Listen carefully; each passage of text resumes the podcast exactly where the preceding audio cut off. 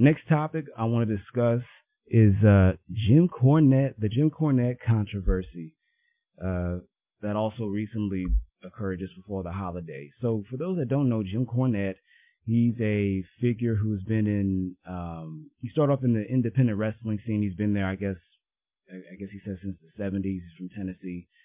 Um, and I discovered him only maybe in the past, I think in the past year, uh, from a mutual friend of mine, Matt, who you've heard on uh, other episodes of the podcast. He introduced me to Jim Cornette because he continues, he still keeps up with with uh, with uh, the wrestling uh, scene. Uh, as kids, I used to keep up with the wrestling as well. As well, the WWF or World Wrestling Federation used to be known as the WWE or World Wrestling Entertainment, and then there was also like NWA. Um, you know, there was a I think it was Nitro part of them. There was uh, there was some other ones, some other wrestling. You know, that was that was the thing. That was the thing that we were into. And at some point, my parents they told us to stop. Or I guess just told me. Really, I was the only one that was of my siblings. Um, but they didn't want me watching it, and I wasn't even sure, and I should have, you know, like in hindsight, not even in hindsight, it's like later down the road, I'm surprised I didn't really ask right or dig down because it's like by the time they told us that we were no longer like practicing the wrestling moves in our backyard, we weren't doing that shit because it's like the first couple of times, you know, saying you bump your head or get, you know, kicked in the stomach or something, you know, it's like yeah, yeah, I'm not really for that. I'm not really about that life, you know. Um, but anyway, uh, but Jim Cornette, he's a figure who is uh, still participates in the wrestling industry. He's bounced back and forth between different parts of the independent as well as the uh, I guess corporate or in, uh, corporate or uh, uh, yeah the corporate the ind- yeah the corp sorry. And so Jim Cornette has bounced back and forth between uh, the independent as well as the mainstream or corporate uh, wrestling environments right spaces. And throughout it all he's had this uh, you know he's developed his own you know fan base that's centered you know mostly around him. He has his own uh, couple podcasts and so I like listening to his podcast, even though I don't have, you know, a context for like the people that are always being talked about or the events. It's it's the way that he's uh, his his uh, you know his charisma, his storytelling ability, his fluidity, and you know just his clarity about everything, and being able to wrap it up and make it you know make you feel uh, engaged, you know, with it.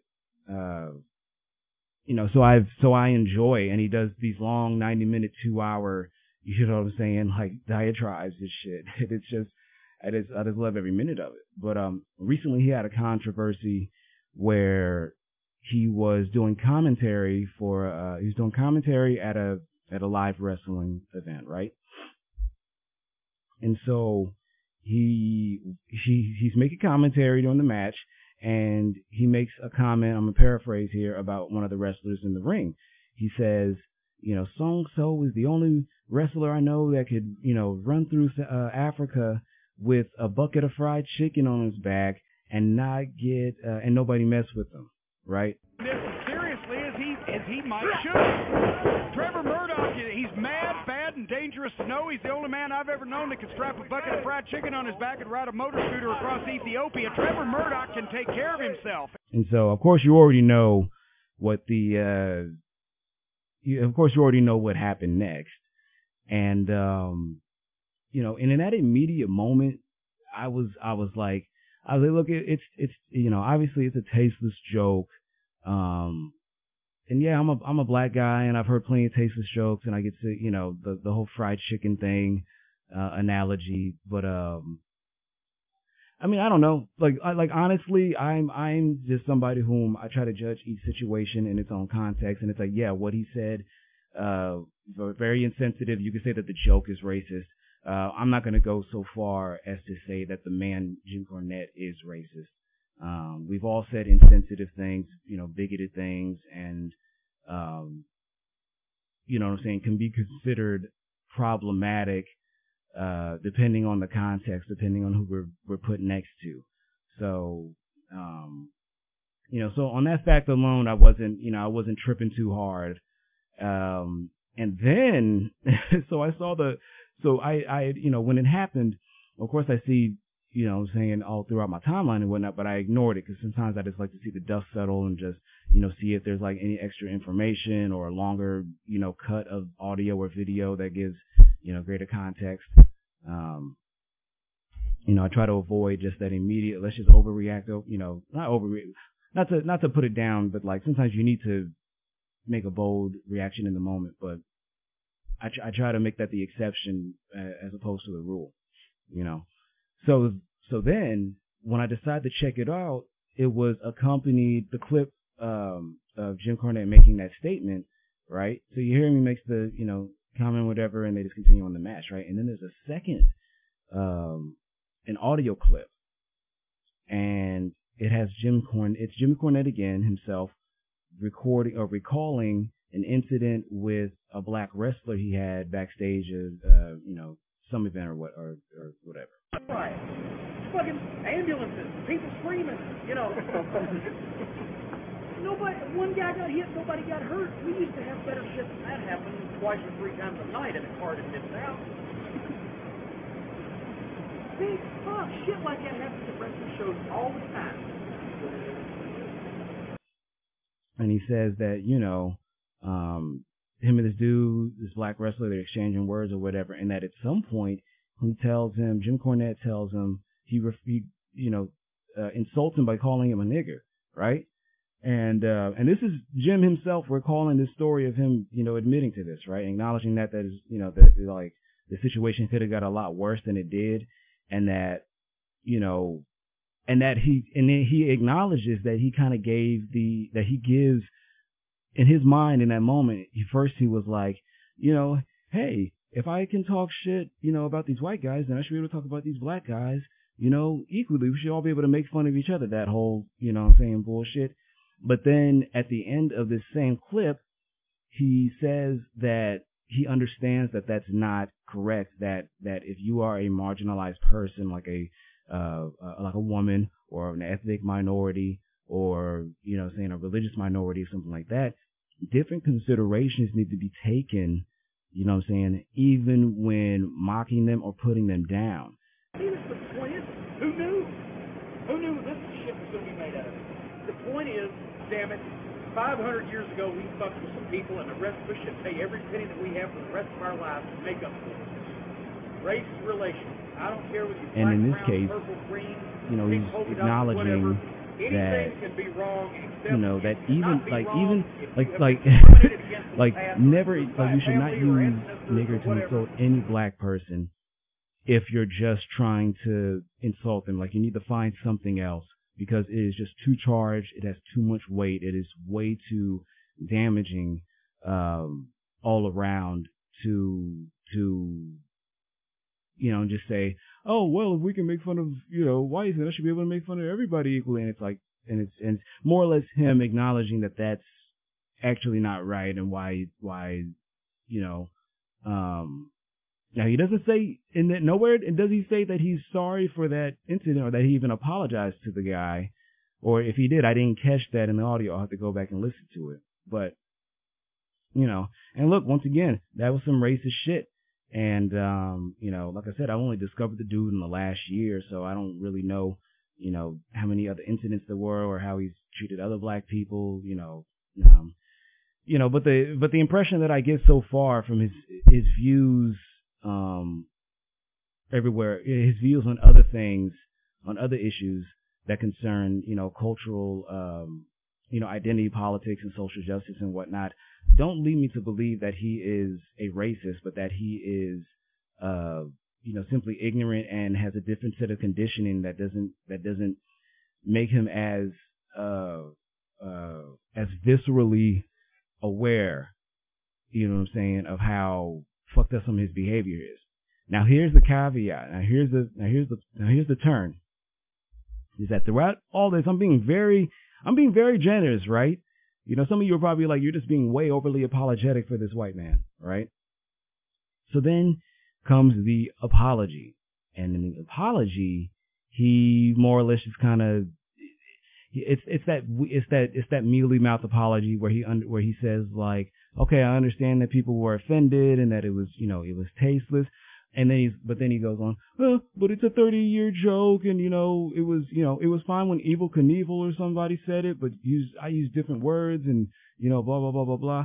So it's like, you know, so it's like a slap in the face, and it's, it's, you know, um, he, it's, it's like, look, he doesn't have to apologize in a way that he doesn't want to. Do whatever he wants. But here's my thing is that I've said things that are inappropriate. Whenever I've said some shit that somebody came up and corrected me on or said, hey, can you be better about that? It's like, look, it's like acknowledging that, it's acknowledging that, hey, you know, I realize why this is hurtful to you and, you know, I'm sorry that that, you know, happened. Um, you know, and accepting that that, you know, the, that person's experience and what they're feeling and whatnot. And then, um, and then you can still say that, like, I understand that I caused you, you know, discomfort or, you know, unease and, and, and, and whatnot. Um, you know, and the thing is, you can still, you could still in the end say, you know what, but, you know, but, the, you know, I, I will, you know, and then the thing is, if you want to continue down that path of doing that same shit, I mean, that is your freedom too, and there's always going to be plenty of audiences for that. And as I've said before, is that I'm not somebody who gets, like, I look at all this stuff, you know, contextual. Like, just hearing the word nigger, you know, without further context of who's saying it, what the, what the situation is, you know what I'm saying? Like, what's the scenario and whatnot, who's involved. Um, you know, you know what I'm saying? Like, I, I, I try to look at, you know, that way judging, even though most of the situations will be uh, negative and what you expect them to be, it's uh, you you never really know. And so the thing is, even if he, he the thing is, there's even a, a better way for him to have been defiant. You know what I'm saying? Like like saying like, oh, it's a 30 year old joke and Evel Knievel said it first and shit. To me, that's just a lame as fuck uh, way of being defiant. Like defiance has its own value. You know what I'm saying? But you know, and saying that the the thing is, even if you're giving a half-assed apology, the half-assed part that needs to actually matter, if you're not going to, you know, alter your behavior based on based on the criticisms, then you need at least it need to at least acknowledge why people are bothered by the shit and and that and that you know and that it's not a matter of you know, quote unquote, right or wrong or what you meant to do, but understanding that this is the possible impact. And, you know, at the end of the day, it's like, it's like, come on, dude, you've been in this business for how long? You've been doing this thing for how long? How many jokes have you made? It's like, we are creative creatures. We can, we can stretch ourselves and become different and we don't have to continue to use the same language or the same ways of, of behaving and whatnot.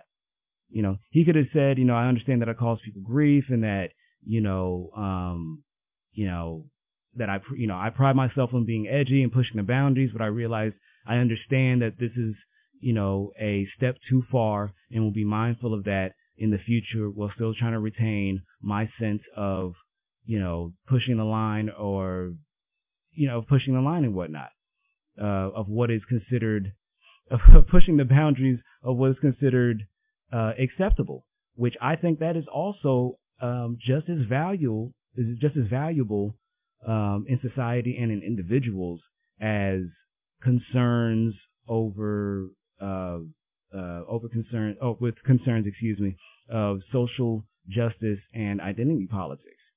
It's not an either or thing. It's about you know taking in a balance, a mixture of all of these different facets of of the human experience and you know, growing and developing as individuals and as a society. You know what I'm saying? Around these uh, efforts. So, you know, uh, so so my verdict is I don't know if I don't, you know, I don't get the you know, it was it was this was the worst kind of way to be defiant. You know, there's like there's a there's a better way to show defiance. You know what I'm saying? In the face of, of controversy, in the face of criticism. And this was just not the worst way you could have done it, but it was it was it was not good. And um you know, I think that he should, you know, I think that it would be in his best interest and it would be showing the best side of himself and and as well as you know uh, keeping further opportunities. Because he because he walked away from the uh from the company from the contract that he had. And I'm like and I'm like dude like you didn't have to do that. All you got to do was just own up to your bullshit you know what I'm saying say that you're still going to try to be the same person but that you're going to alter your behavior so that way you can you know uh, uh, find jokes and humor that allows uh, even the targets of the joke to be able to laugh at themselves and not feel as if they're just being laughed at, you know. And um, but you know he decided to throw it all out in one fell swoop. So you know, if, you know, so it sucks. But I hope that this is a lesson to people because the thing is, like with the internet and social media and whatnot, and and and and even if people, even if you, even if you didn't put anything out on the internet that can be spun as offensive or problematic, um, testimony, people's testimony about how you behave and what you said to them, how you treated them, and their, you know, their general takes on you. It's not a matter of if they are right or they're wrong or what their state of mind is. It's that this, you know, like it matters. It matters. Reputation matters. What people think of you and say about you, it matters. It just does. Right. And really the only way to erase the possibility of having somebody saying something you don't want to hear is for that person to just never know who the fuck you are. But for the rest of us, if you are actually engaged in society and engaged in life or whatever, um, then you live in a glass house and just understand the internet, um, just given enough time and enough attention and enough focus, uh, can come after any of us. And we just all have to be willing to deal with that when it comes you know. So, so there's that.